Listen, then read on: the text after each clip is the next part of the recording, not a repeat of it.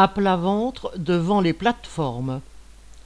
Suivant la France, plusieurs États européens ont bloqué une directive européenne qui prévoyait de requalifier comme salariés des travailleurs des plateformes numériques comme Uber ou Deliveroo.